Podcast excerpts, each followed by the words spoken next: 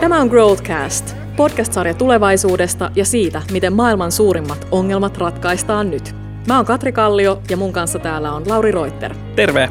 Me ollaan VTTllä kehitetty resepti siitä, miten tiede ja teknologia kohtaa kannattavan liiketoiminnan. Sillä tavalla syntyy kestäviä ratkaisuja niihin valtaviin haasteisiin, joita meillä on edessä. Ja tämä ei ole mikään salaisuus, vaan me ajateltiin kertoa tämä teille kaikille, koska isot haasteet ratkaistaan vain yhdessä.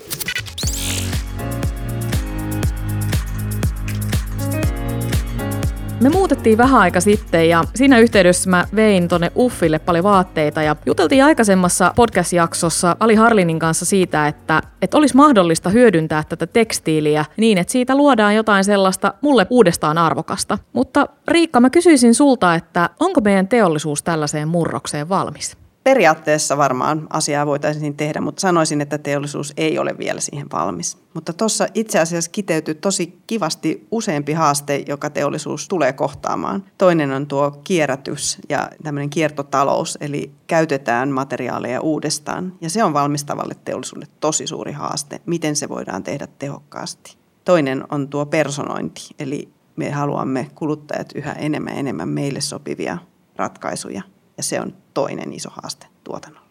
Nyt puhutaan teollisuuden muutoksesta, varsinkin tuotannon murroksesta. Sitten meidän kanssa juttelemassa kvanttimekaniikan ja laskennallisen fysiikan tohtori, VTTn tutkimuspäällikkö Riikka Virkkunen. Terve. Terve, kiitos kun sain tulla. Mikä Riikka sinua motivoi sinun työssä? No nythän on ollut ihan mahtavaa, kun on saanut tehdä tätä VTTn strategiaa teollisuuden uudistumisesta. Siinä on päässyt katsomaan niin isoa kuvaa niin Suomen kannalta kuin globaalistikin. Se on ihan mahtava juttu. Ja toinen, mitä on, olen paljon tehnyt ja mistä tykkään, niin on näiden kansainvälisten asioiden tähän kytkeminen. Eli ei katsota pelkästään tätä Suomi- tai VTT-kuvaa, vaan, vaan katsotaan laajemmin ja pystytään yhdistämään meidän arvokkaita tekemisiä eurooppalaisiin ja muihinkin kansainvälisiin tekemisiin. Ja palataan niihin niin tota, Katri Uffin pusseihin ja tota, farkkuihin. Esimerkiksi tekstiiliteollisuus on siirtynyt paljon sellaisiin maihin, missä on tosi halpaa työvoimaa, missä on halpaa tehdä niitä asioita, koska logistiikka on niin halpaa ja helppoa, että tuotteet liikkuu globaalisti. Eli se tuottava teollisuus on siirtynyt meiltä Euroopasta ja Suomesta muualle. Kannattaako Suomessa oikeasti enää tuottaa yhtään mitään? No kyllä kannattaa. Meillähän on hirveästi osaamista valmistavassa teollisuudessa. Meillä on metsäteollisuudessa monia isoja yrityksiä. Meillä on koneteollisuudessa valtavan hienoa laite- ja järjestelmäosaamista ja tuotannollista toimintaa. Meillä on elektroniikkateollisuutta, ruokateollisuutta, kemian teollisuutta ja kaikki nämä valmistaa myös Suomessa. Mutta totta, että paljon on siirtynyt halvempiin maihin, mutta on myös trendiä toiseen suuntaan, että tullaan takaisin. Tai sitten niin, että kun yritykset kasvaa ja ne markkinat on monessa paikkaa, niin tehdään sekä täällä että sitten lähellä markkinoita esimerkiksi Aasiassa. Ja tota, siihen on hauska esimerkki tämmöisestä, miten niin kuin kilpailukykyistä valmistamista voi Suomessa tehdä. Me tehtiin erään venttiilivalmistajan kanssa jo, jo vuosia sitten semmoinen suunnitelma, että miten kannattaisi automatisoida tuotanto, että siitä tulisi tehokas. Ja heidän omistajayhtiö, globaali omistajayhtiö, oli jo siirtämässä tehdasta kokonaan pois, mutta sen sijaan investoikin 5 miljoonaa Suomeen. Ja tuotantoajat putosivat 95 prosenttia ja teollisuus on täällä. Eli siis kun pystyttiin tuomaan uutta teknologiaa siihen tuotantoon, niin se kannatti sitten kuitenkin tehdä Kyllä täällä. vaan. Samalla kustannukset putos 75 prosenttia. Onko se joku esimerkki sellaisesta ihan uudenlaisesta tuotannosta, mitä Suomeen voisi tulla?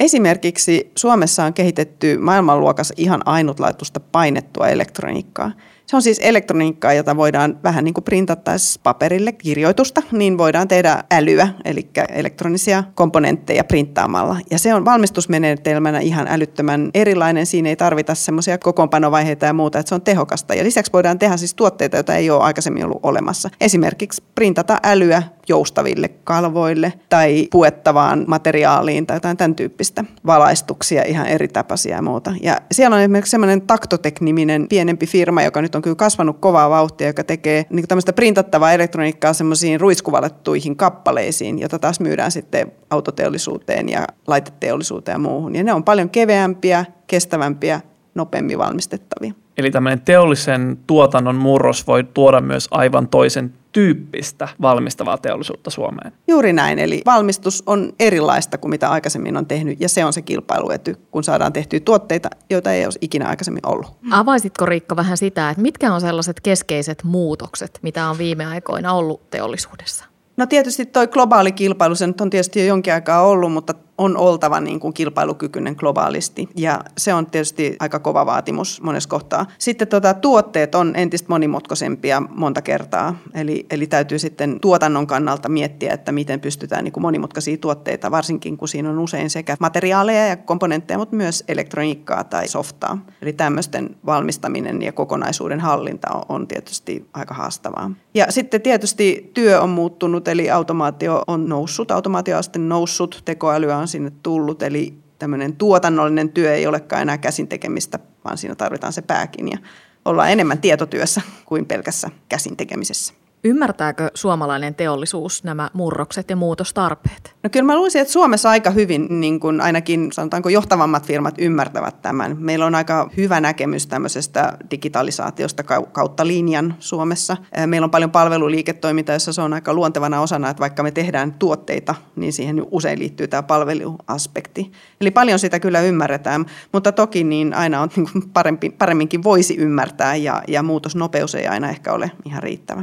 Tämä muutosnopeus on aika häkellyttävää. Mm. Pystytään 3D-tulostamaan jo erilaisia osia metallista ja ne on, ne on kestäviä. On puhuttu sellaista skenaariosta, jossa, jos mä ajan mun auto huoltamolla ja sitten sen sijaan, että se varaosa siihen autoon tilattaisiin jostain kaukaa, niin sinne kestää aikaa, niin se voitaisiin siellä odotellessa 3D-tulostaa tota verstaalla ja laittaa sinne autoon riippumatta siitä, mikä malli se on mm. tai mikä auto se on. Niin tähän muuttaa ihan kokonaan sen varaosateollisuuden globaalisti. Tämä on itse asiassa semmoinen, mitä suomalaiset yritykset, varsinkin nämä, joilla sitä huoltoliiketoimintaa paljon on, niin kuin Kone Oy esimerkiksi ja monet muutkin, niin ovat paljon Pärtsilät ja muut ovat miettineet. Eli, eli heillä kun on paljon heidän tekemiä ja suunnittelemia laitteitaan ympäri maailmaa, että miten se huoltoliiketoiminta muuttuu, jos, jos tota, tulee sinne esimerkiksi ainetta lisäävää valmistusta, jolloin sulla voi sen sijaan, että sulla on nämä varaosat jossain keskusvarastossa odottelemassa hyllyssä tai valmistamatta, niin, niin sulla onkin vain digitaaliset mallit ja sitten tarvittaessa tulostetaan se varaosa siellä paikan päällä jolloin tietysti toimitusnopeus on, voi olla aivan eri luokkaa. Tähän... Ja se tietysti muuttaa sitten paljon. Tämä on arvokasta just semmoisessa paikoissa, mihin on vaikea saada niitä osia, niin kuin esimerkiksi kansainvälisellä avaruusasemalla. Sinne menee huoltolentoja aina silloin tällöin, mutta nyt on, nyt on ensimmäiset varaosat, mm. niin työkalut. Se ei kyllä ihan suurin markkina tällä no ei ole, ei ole. Mutta, mutta, mutta siellä pystytään tulostamaan niitä, niin sitten esimerkiksi jotain paperitehdas jossain Uruguayssa tai joku hissi jossain kaukana, missä logistiikka on vähän hankala, Joo. niin sellaisia voidaan saa varaosat nopeasti. Ja erityisesti, jos ne on hyvin erilaisia, niin kuin Euroopassa esimerkiksi hissit, monet on vanhoihin rakennuksiin sovitettuja, erinäköisiä, joka ikinen tai ehkä ei joka ikinen, mutta kuitenkin, niin silloin tietysti tietysti semmoisen varaosavalikoiman ylläpitäminen on melkeinpä mahdotonta. Just näin. No niin, tästäpä päästäänkin sitten siihen kysymykseen, että miten sä näet Riikka, että mitä Suomessa kannattaa tehdä tulevaisuudessa? Kannattaako täällä sitten tehdä niitä varaosia vai jotain ihan muuta? Toivoisin, että ainakin muutakin tehdään kuin, kuin varaosia. Et meillähän on hienoja esimerkkejä semmoisesta, missä, missä niin tämä tuotanto itsessään on kilpailuvaltti, että ollaan paljon puhuttu tästä uuden kaupungin ihmeestä, eli Valmet Automotivesta, joka on kasvanut siis muutaman satojen ihmisten tekijästä tuhansien ihmisten työnantajaksi ja, ja rekrytoi todella valtavasti. Ja samalla aikaan suurin investoija robotiikkaan Suomessa tällä hetkellä. Ja, ja sehän on ihan niin kuin mieletöntä, että he pystyvät niin kilpailukykyisesti pistämään pystyyn sen tuotannon ja, ja tuottamaan niin hyvää laatua – Juuri sen takia, että ne yhdistää ihmisen vahvuudet ja automaatiovahvuudet. Eli automatisoi ja robotisoi ne vaiheet, jotka kannattaa. Ja sitten ihminen kuitenkin kaikkein joustavimpana tekijänä tekee esimerkiksi sitä kokoonpanotyötä siellä. Eli Saksasta tuodaan kammat tänne ja pistetään auto kokoon, koska se tehdään täällä parhaiten. Mutta ihan loistava esimerkki mm. siitä, mm. että toihan kuvaa just sen, että ei se digitalisaation ja automaation mukaan tuominen siihen teollisuuteen ole poistanut niitä töitä. Se on lisännyt niitä ja vaan muuttanut niitä. Näin se on. Joku sen kakun ottaa ja jos on tarpeeksi hyvä, niin silloin hän tekee niin kuin yhdessä paikassa. Tehdään paljon globaaleille markkinoille. Miksi tämmöinen sitten tapahtuu enemmän? Miksi meillä on vain yksi valmenta automotive? Et eikö, eikö muut firmat vaan on, ymmärrä? Että on tota... meillä muitakin hyviä esimerkkejä. Et esimerkiksi Ponsse vieremässä tekee metsäkoneita ja, ja heillä on niin kuin hieno vahvuus siinä, että heillä on tämmöinen alihankkijaverkosto, jossa osaaminen on tosi tota, kovaa luokkaa. Ja kyllä näitä muitakin esimerkkejä on. Valmet nyt on ehkä semmoinen kirkas tähti tällä hetkellä. Mutta se, että miksi ei tapahdu, siihen voi tietysti olla monia syitä, mutta kyllä se sitä osaamista vaatii, investointeja vaatii, uskallusta vaatii, teknologiaa. Mielestäni hyvä huomio toi, että, että se vaatii sen koko arvoketjun muutoksen. Joo. Et jos, jos yksi yritys muuttaa sen, miten he valmistaa osat uudella tavalla, niin se ei välttämättä riitä, vaan ne kaikki muut, jotka toimii yhdessä siinä arvoketjussa, niin se luultavasti muuttaa kaikkien toimintaa. Niin, Joo, Ponsse on hyvin kuuluisa siitä, että heille se arvoketju ja toimitusketju on, on niin kuin tärkeä ja 90 prosenttisesti he tekeekin niin kuin Suomessa sen, että se tosiaan ulottuu Suomessa se koko tekeminen. Että No minkälainen Riikka on sun visio teollisuudesta tulevaisuudessa? Miltä sun mielestä näyttäisi suomalainen teollisuus esimerkiksi 2030? No mä toivoisin, että meidän teollisuus olisi vielä monimuotoisempi kuin nyt, että meillä olisi enemmän erilaisia tuotteita, mitä me täällä suunnitellaan ja valmistetaan. Et mehän ollaan perinteisesti tosi hyviä tässä business to business, eli tämän tyyppisessä tuotannossa ja suunnittelussa, mutta ei olisi mitään niin kuin estettä sille, että meillä olisi enemmän kuluttajatuotteita esimerkiksi. Ja sitten tietysti olisi tosi mahtavaa niin kuin nähdä, että meidän nykyiset vahvat toimialat niin kuin kehittyy eteenpäin. Et esimerkiksi metsäteollisuudessahan meillä on tosi hienoa osaamista, aivan maailmanluokkaa, ja sieltä on tulossa kuitenkin paljon uusia mahdollisuuksia erilaisten tuotteiden kuin pelkästään paperin tai sellun muodossa. Eli tavallaan sen vanhan teollisuuden uudistuminen uudenlaiseksi, joustavammaksi, digitaalisemmaksi, että pystyisi tuottamaan uudenlaisia erilaisia personoituja tai ei-personoituja tuotteita. Ja sitten toisaalta ihan uusien toimialojen nousu. Niin se olisi tosi hieno. Sä mainitsit noin kuluttajatuotteet, mm. että se voi tehdä uudenlaisia juttuja. Tota, mahdollistaako tämmöinen uudenlainen tuotanto sen, että meille tulee tosiaan uudenlaisia tuotteita ihan niin kuin mun kuluttajan arkeen? Et mitä tämä näkyy mulle kuluttajana? No siinä mielessä se kyllä ma- mahdollistaa, eli että tota, kun automatisoidaan fiksusti tuotantoa, niin silloin on niin mahdollista tehdä niitä personoituja tuotteita kustannustehokkaasti. Siitä on jo esimerkkejä, esimerkiksi ainetta lisäävällä valmistuksella tehdään, sullekin voisi tehdä vähän toisenlaista silmälasit, jos näin haluaisit. Yritätkö vihjata jotain? ja, et, et se voi näkyä kuluttajalle tosi mukavasti siinä, että sä voit saada jotain semmoista, mitä et ehkä aikaisemmin ainakaan kustannustehokkaasti saanut. Niin myös se, että mä voin suunnitella ne itse, että ei tarvitse tehdä isoa sarjaa niitä tuotteita, vaan voidaan tehdä, jos mä haluan itse suunnitella itselleni lasit, niin voidaan tehdä ihan millaiset lasit vaan. Niin, ja se ei vielä maksaisi niin paljon, koska se on varmaan ennenkin voitu tehdä, mutta se on ollut ehkä liian kallista. Niin aivan. Ja se on se juttu kyllä. Niin, no mitä se vaatii, että sitten tämmöiseen tulevaisuuteen päästään?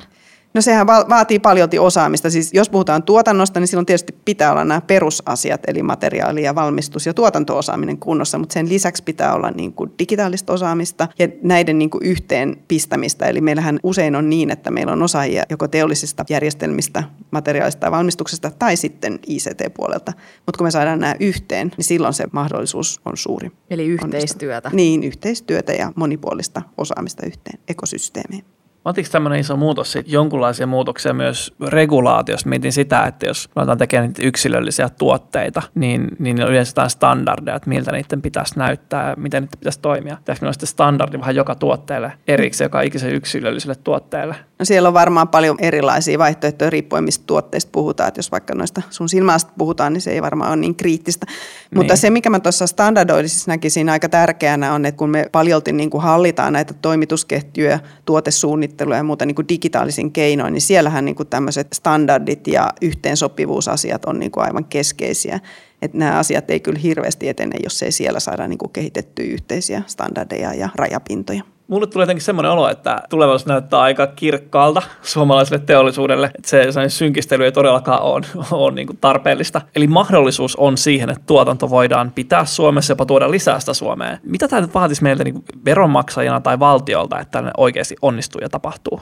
Valtiolta tietysti ja, ja niin julkisen toimijoilta niin uskallusta tietysti ja halua investoida niin kuin osaamiseen, osaamisen kehittämiseen, tutkimukseen tällä alueella. Ja, ja tietysti sitten ehkä tietyllä tavalla tukea investointeja, jos se nyt vaan on mahdollista, että yrityksillähän kuitenkin on aina sitten se raha-kysymys siinä, eli, eli pitäisi olla uskallusta ja mahdollisuutta investoida ja pitkäjännitteistä politiikkaa niin, että se yritykselle näyttää hyvältä toimintaympäristö. Yksilöltä sitten tietysti ihan tämä, että niin pidetään tämä teollisuus mielessä, arvostetaan sitä, tiedetään, että se tuo meille hyvinvointia. Se on kuitenkin vientiteollisuus, joka melkein puolesta meidän kansantaloutemme asioista vastaa. Eli kyllä meidän täytyy pitää huolta, että se on kunnossa.